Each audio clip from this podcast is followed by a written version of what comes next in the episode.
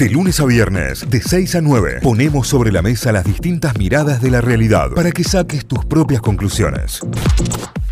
Y también, atención, atención, porque abrimos la ronda de mates y con ella hoy nos trae la listita. De recomendados, ¿eh? Muy bien. Listita para el día lunes. eh, lo arranco yo, como siempre. Eh, hoy no la tenemos a la tita para que cierre. Hoy no está la The CEO. CEO. Pero sí creo que amerita por el día, por, por, por absolutamente todo. Digamos, me convertí ayer absolutamente en un termo yendo el 17 a ver. Claro. Porque hoy 18 no iba a poder hacerlo, eh, pero a un año de haber ganado el Mundial, de un año a un año de haber ganado Qatar, digo, bueno, me voy a ir a ver Elijo Creer. ¿Por qué fui a ver Elijo Creer y no fui a ver Muchachos? Porque tenía tiempo, disponibilidad y presupuesto para una de las dos. Primero. Entonces digo, bueno, voy a ver una, básicamente. Y para mí el camino es ver primero Elijo Creer y después Muchachos.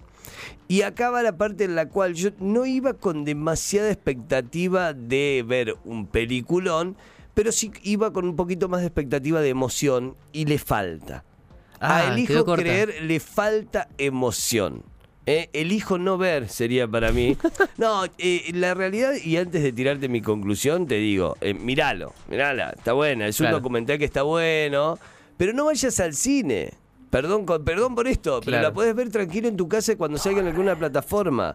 Eh, eh, en dos meses más o menos va a estar arriba de una plataforma, Para- seguramente. y para recordar, la que viste es la que deberíamos ver primero, antes. Porque después la, la otra, que es eh, Muchachos, es la que hay que ver después porque es la que trata más sobre los festejos. Los festejos y es el título de la gente, digamos, Claro. ¿no? Es el, el- el mu- Muchachos, la película de la gente, que se hizo en base a un relato de Hernán Casiari, un cuento de Hernán Casiari, que está eh, relatado por eh, Franchella. Franchella. Darín y Franchella. Y en este caso con imágenes que fueron aportando desde las distintas, eh, de- desde los distintos usuarios, desde los socios de Orsay, desde muchísima gente que fue subiendo imágenes que se analizaron horas y horas y horas y horas Claro. para generar esa película. Bueno, El Hijo Creer es la película oficial. El Hijo Creer es la película que la AFA decide mostrar y la forma en la que AFA decide mostrar al mundo a la selección argentina. Desde lo institucional, desde lo deportivo, desde la vida misma y desde lo emocional. Se queda a mitad de camino en un documental en el que yo esperaba más, teniendo la referencia del documental de la Copa América, eh, eh, Sean Eternos. Eh, claro. que, que está en Netflix. que está en Netflix, que es un documental producido por una productora externa liderada por Agustín Pichot, pero que en el medio tenía todos los derechos hasta de imágenes en el vestuario. O sea, el documentalista se metió en ese momento al vestuario, lugar que ni siquiera en ese momento estaba Leonel Scaloni, que era el técnico de la selección. En la Copa América estoy hablando. Claro. En el Mundial me falta eso, me falta interna, me falta imagen de entrenamiento que no sea la imagen que veíamos en todos los noticieros. Las tomas de los entrenamientos son desde las tribunas del entrenamiento donde se posa la prensa y el pasaje era eh, como una especie de traveling recorriendo la cantidad de medios de todo el mundo que había. Nada más. Digo, pero de adentro no veíamos nada. Una especie de charla de Scaloni arriba de un auto luego del partido con Arabia Saudita que, que- que tiene cierta verosimilitud, sobre todo por el tema hablado eh, y por lo que, pero parece mucho más eh, filmado después de haberle ganado a México, digamos, ya con cierta tranquilidad, porque él habla de la confianza sobre el equipo en el cual se va a levantar, digamos, que lo que ocurrió eh, no fue futbolístico, que futbolísticamente el equipo da para mucho más, que lo que ocurrió fue los nervios propios de un debut, de que una Claro. selección que viene ganando tanto en algún momento va a perder y lo mejor es que sea en esa situación. Eh, lo que él dice, che, yo prefiero perder acá y no la final del mundial, digamos, es como... Claro, tal cual. Pero parecía como que estaba grabado con cierta tranquilidad ya después de haber pasado México, mínimamente. Mínimamente. Le- rompí el clima. Pero le faltó clima de adentro, le faltó concentración, le faltó, digo, sos el documental oficial, tenés imágenes desde adentro, le faltó festejo de vestuario, le faltó andar para allá bobo, parte fundamental de este mundial. Le recortaron los festejos cuando le gritamos lo- lo- el- los festejos en la cara a los holandeses. Le recorta- Claro. recortan los festejos porque es la imagen institucional que querés dar. ¿Y qué querés recortar si lo vio el mundo? O también de haciéndole el topollillo lo vio el mundo, digo, no, no podés eh, editar esa realidad. Eh, Claro. Para mí le faltaron cositas en las cuales estamos recortando una parte del mundial, que está bien, que es la que querés mostrar, es tu, tu gestión institucional, pero a nivel película y a nivel emoción se queda muy corto. Absolutamente desaprovechado Darín en la narración del texto, por ejemplo, porque el texto es muy básico. En una tajada que quedará impregnada en la memoria de todos los argentinos. Sí, Eh, pero, claro. digo, pero eso lo escribo yo y lo leo yo. No te hace falta Darín para semejante. Porque, digo, el Claro. guion desde ese lugar me pareció básico. Desde el guion. Después los jugadores que hablan son, bueno, obviamente Messi, Otamendi, Di María. Di María siempre para mí es como el, el más emocionante de todos. Porque realmente te habla desde. Para mí, Di María siempre habló desde el dolor que tuvo siempre a, a cómo pudo revertirlo en base a resultados y en base a dar vuelta a él las cosas. Pero, Claro. pero cómo pudo revertir todo esto. Habla Messi, Di María, Otamendi, eh, Nahuel Molina, habla eh, el Dibu, habla Montiel. Eh, no son muchos los jugadores que hablan y hablan jugadores puntuales por momentos puntuales. digo. Claro, que tuvieron cosas destacadas. Nahuel Molina porque cuenta el gol a Holanda y el pase que le da Messi. Eh, Montiel porque le toca patear el último penal. Eh, Enzo habla también en, en su momento. No habla Paredes, ponele. Y, Claro. y Paredes es fundamental en varias instancias. En esas, eh, en, en una de esas de Paul, bueno, que de Paul es quien habla el documental, hablando sobre. Se le fue la mano un poquito a Lea contra ese pelotazo que tiró contra el banco de Holanda. No. Que fue lo máximo que se mostró de Holanda, digamos. Fue lo máximo que se mostró de, de toda la interna que hubo con Holanda. Pero se queda corto. Para mí se queda recorto de emoción, se queda recorto de, del guion. El guion es muy básico, el texto es muy básico. Digo, el Octa Gencarelli en goles en contexto le pasa el trapo, digamos, al texto. ¿no? Alto O sea, canal. Claro, le, da, le das el texto al Octa y la narración de, de Darín, ya que lo tenés ahí, me parece totalmente desaprovechado. Por eso ahora quiero ir a ver eh, Muchachos, obviamente pues la iba a ir a ver, pero con la expectativa de encontrarme con algo un poco más poético, si se quiere. Eh, Claro, un vuelito más. Messi contando y explicando los goles. Eh, Digamos, intentando. eh, Messi no se va a agrandar porque, no sé, sacó a pasear a, a Guardiol, el, el defensor croata, digamos, y las jugadas se le hacen contar desde ese lugar. Y Messi dice, no, bueno, fue justo una jugada que salió porque yo iba por acá y estaba buscando salir y cuando veo que Julián estaba para adentro, Claro. tratar de meter el pase, pero fue como todo muy desde ese lado. Lo que sí me gustó es el recurso del final que tiene eh, para presentar a cada uno de los protagonistas. El recurso del final es muestran un par, viste como en las películas que te ponen las mejores escenas Claro. o las series que cierran con, claro, con las mejores escenas y la imagen congelada del héroe, digamos. Claro. Bueno, en este caso fue ese, ese recurso utilizado sobre el final, me parece que está bueno. Cierra con un tema de voz que no es arrancármelo, sino que es otro. Eh, sí. Suena muchachos, obviamente. Hay mucho sobre los festejos y imágenes de drones en, en la ciudad de Buenos Aires, pero que también se termina quedando corto. Hubo mucho más, hubo mucho, mucho más. No son imágenes que no hayamos visto en ningún noticiero, digamos. Eh, elijo creer, yo elijo no ver en cine. elijo esperar y que se suba a alguna plataforma porque la realidad es que más allá de la emoción no te perdés nada. Y allá en la sala estaba a menos de la mitad, un domingo a las 7 de la tarde que llovía, ¿eh?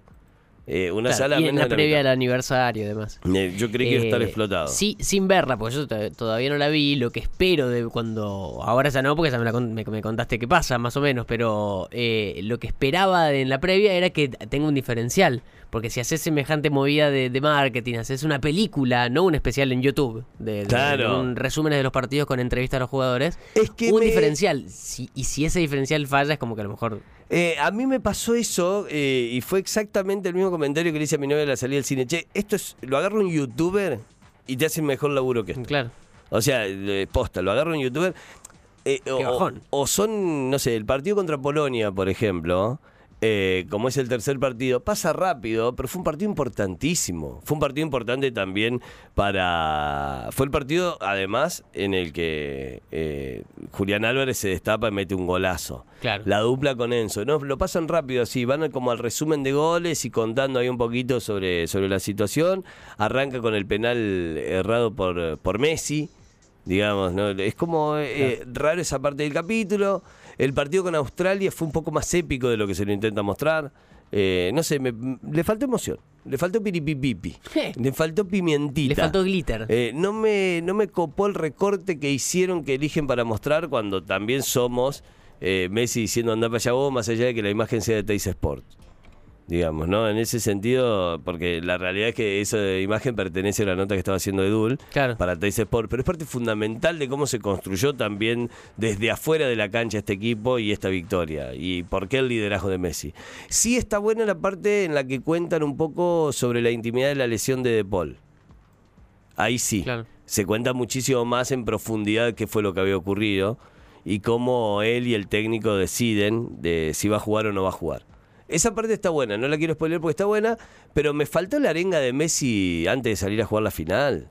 Me faltó Que- la arenga de Messi antes del partido con México. Que está en el documental de la Copa América. Que en la Copa Todas América tenés- diferenciales. El, el Dibu no puede ser UPA, lo vimos desde Claro. adentro. Digamos, eh, eh, vimos una cámara que, que estuvo rodeándolo durante todo el mundial y no hay muchas imágenes exclusivas, digamos. Quizás será que FIFA se puso más, más No. heavy, más pesada, más la gorra con, con dejar entrar gente a los vestuarios, Sí, eso. no, pero los vestuarios lo maneja la selección. Claro. Digamos, la, la- las selecciones son los jugadores quienes determinan. De hecho, después en, en los festejos los, los- los periodistas llegaron casi hasta la puerta del vestuario. Claro, tal cual. Digamos, fue, fue así. Eh, es eh, para mí el recomendado de hoy de la listita, es elijo creer, elijo no ver. ¿eh? Elijo- para, esperen que salga en una plataforma. Y sí, va a estar la dentro de verán en poco, una plataforma y me parece, porque estás como todo el tiempo con... Es más, va a ser como casi otro lanzamiento Sí. cuando salga en plataforma. Fue muy tibio el aplauso que se dio cuando se llega al final. Fue como un aplauso re tibio de la sala. Y eso también habla, habla un poco de, de la situación. Cuando se esperaba que sea un descontrol, que la gente salte, que abran matafuego como el chupón. que, Ah, sí. que se vuelva loco Qué todo. imbécil. Elijo creer, eh, no recomendándote la listita. Ahí va, eh. Ahí va. No sé ustedes, también pueden pasar el suyo. Y si la vieron, sensaciones, chicos. Muy bien, muy bien. Bueno, ya sé entonces qué hacer sobre, sobre la peli. Eh, yo vengo con una serie que terminé de ver esta semana, que de hecho recién estaba chequeando cuándo fue la, cuándo salió originalmente el último capítulo y fue el 8 de noviembre, es decir, me tomé un mes y 10 días para terminarla, pero casi que al día te diría. Y estoy hablando de The Morning Show, una serie que hablamos mucho, que hablamos mucho en Uh. Muchísimo, la listita, que muchísimo. ya la recomendamos casi cuando fue saliendo cada una de las temporadas y demás, pero se tomó, se tomó dos años por el parate de la pandemia además. La temporada 1 había salido en el 2019, la 2 en el 2021 y este año salió la tercera temporada y además eh, para el que no la tiene, para el que no la tiene presente, es una serie protagonizada por Jennifer Aniston. Me pongo de pie, te amo Jennifer Qué Aniston. bien, Jennifer Aniston en ese papel. Reese Witherspoon eh, y hay, bueno, eh, grandes, grandes personajes también, pero son ellas dos las que llevan adelante todo. En la primera temporada también estaba eh, Steve Carell, Sí. que, que aparece en la primera y en la segunda nada más, en la tercera ya no. Pero mm, trata sobre un equipo periodístico, un canal de noticias que tienen un programa de la mañana que se llama The Morning Show, como se llama la serie, que es un, no- un informativo, magazine de la televisión estadounidense. Como si fuese ese de arriba Córdoba, chicos. Tal cual, pero en Nueva York. Y en un, piso 80, en un rascacielos.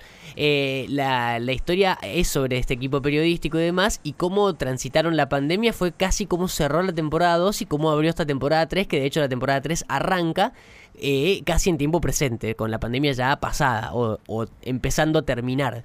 Eh, en esta nueva temporada es como que abandonan un poco porque tanto la temporada 1 como la temporada 2 eh, fue en un eje temático en el Me Too, pero también en el protagonista, de, en, el, en el personaje de Steve Carell y lo que le pasa apenas arranca la serie y durante todas las primera y la segunda.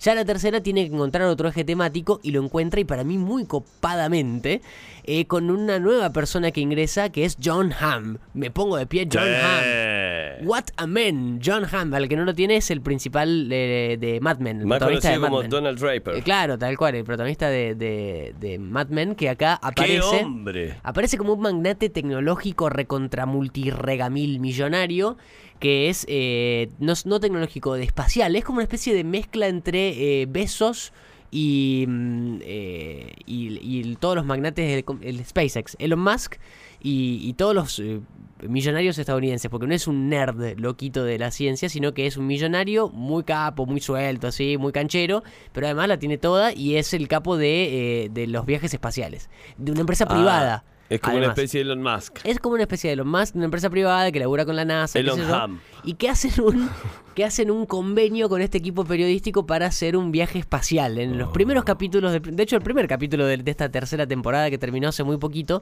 bueno, y no salen las cosas como quieren que salga, después se empiezan a meter cuestiones eh, de negocios en el medio. La temporada está muy bien porque era el desafío de cómo salir de esos dos primeras que habían tenido un, un eje de tema muy fuerte y muy marcado además de fuerte. Eh, esta tercera temporada tenían que encontrar otra vuelta y para mí la encuentra muy bien. Eh, en esta temporada nueva además hay un capítulo flashback de, de, de la de plena pandemia. O sea, Claro. de plena pandemia y va mostrando cómo cada una de las personas se fue enterando que arrancaba el, el- el lockdown, el, el aislamiento. Me salió en inglés y no en español. Lockdown. Soy una persona muy políglota. ¿eh? Eh, eh, la, cómo cada uno reaccionó al aislamiento, cómo cada uno reaccionaba a las medidas que había que tomar frente a la pandemia y demás. Bueno, estuvo muy bien. Eh, hizo la gran Game of Thrones, que son 10 capítulos por temporada. El noveno capítulo vuela todo por los aires. No, hijo, no, no pueden hacer eso siempre, viejo. ¿Viste eso? Eh, para mí es una, una especie de tendencia que están agarrando muchas series, que el noveno capítulo, o el anteúltimo capítulo, en este caso porque son 10, pero el anteúltimo capítulo, siempre es como más bomba que el último. Como que el último ya es la resolución de ese quilombazo que se armó en el anterior. Es una como una especie de tendencia que arrancó Game of Thrones. Siempre el noveno capítulo de Game of Thrones era el, el más quilombero, el más heavy, Sí. para que en el 10 se resuelva. De- también espectacular, pero siempre el 9 era el, el más interesante. Y acá también el 9 lo terminé de ver y viste cuando terminás de ver un capítulo de una serie te parás y decís ¡No! Eh, y te pasa que podrías no ver el 10 y si la serie termina Claro, ahí también está tal bien. cual, tal cual. Que hasta te diría que el 10 me quedó como tranqui en comparación al 9, que fue una, una bomba. Claro. Eh, con toda una especie de, de intento de comprar una empresa. Me hizo cobrar mucho a Succession, el capítulo 9 y esta recta final de, de, de esta tercera temporada de Sobre Morning todo por la millonada de la que se habla y se mueve, ¿no? Porque se habla de mucha plata y de compras millonarias y demás, de compras de empresas y, y todo ese quilombo. Eh, y, y los capítulos son largos, eso sí dura como una hora cada uno. No, no, es, no son los de 40 minutos, ni mucho menos esa típica de, de- de comedia de 20. Así que son larguitos, por eso cuando terminé de ver el, el 9, no tenía más tiempo para ver el último y lo quería ver en ese segundo. Pero bueno, lo vi el día siguiente y eh, la eh, terminé finalmente la temporada. Que está al día que, de, de hecho, recién buscando información que les quería contar sobre la temporada 4, hace muy poquito se disolvió una huelga que llevó varios meses, que tuvo 5 meses, de SAG-AFTRA. Eh, tuve que googlear qué era porque no sabía qué era. Ah, es la, sí. el Sindicato de Actores de Cine Federación Estadounidense de Artistas de Radio y Televisión. que Es como la, la Asociación Argentina de Actores Claro, acá. hicieron una huelga que duró cinco meses, que terminó hace nada, hace un mes. Un poquito más de un mes terminó la huelga que duró casi todo este año. Y eh, por esa huelga es que todavía hay muchas series que no tienen definido si- cuándo van a lanzar las próximas temporadas o si van a lanzar una nueva temporada. Claro. Y a esto le está pasando de Morning Show que por esta, por esta huelga es que no se resolvió todavía qué va a pasar con la temporada 4. Todo indica que va a seguir porque es un mega tanque de Apple TV que de hecho está disponible ahí. Y esa es la parte fea de, de- de la situación porque tenés que tener Apple TV para verla. Aplicación de mierda, viejo. Que si no fuese por Messi no la conoceríamos. La conseguís por torrent, yo la vi de ¿Ya está? HD, ¿En la 3 también? todo junto se puede ver. Y si no, bueno, la conseguís de alguna forma. O si no, te pagas la suscripción de Apple TV, eh, te ves la, la temporada o te ves la serie completa y después te das de baja. O esperás hasta febrero que arranque la, la temporada de la MLS y te ves Messi y Jennifer Aniston. Uf. Las dos mejores personas de este planeta. Así que bueno, este es mi recomendado de la tercera temporada que te arrancó muy bien y terminó muy bien también y eh, superó mis expectativas porque tenía miedo de que la empiecen a cagar un poquito después de lo que fue la 1 y la 2 que fue una locura. No, tremendo. Esta 3 estuvo muy bien, así que sigue estando entre las preferidas de este equipo, además de Morning Show. Y es mi recomendado de hoy de. ¡La listita! Escuchando en Spotify, búscanos como Notify Diario. Notify, las distintas miradas de la actualidad para que saques tus propias conclusiones. De 6 a 9, Notify, plataforma de noticias.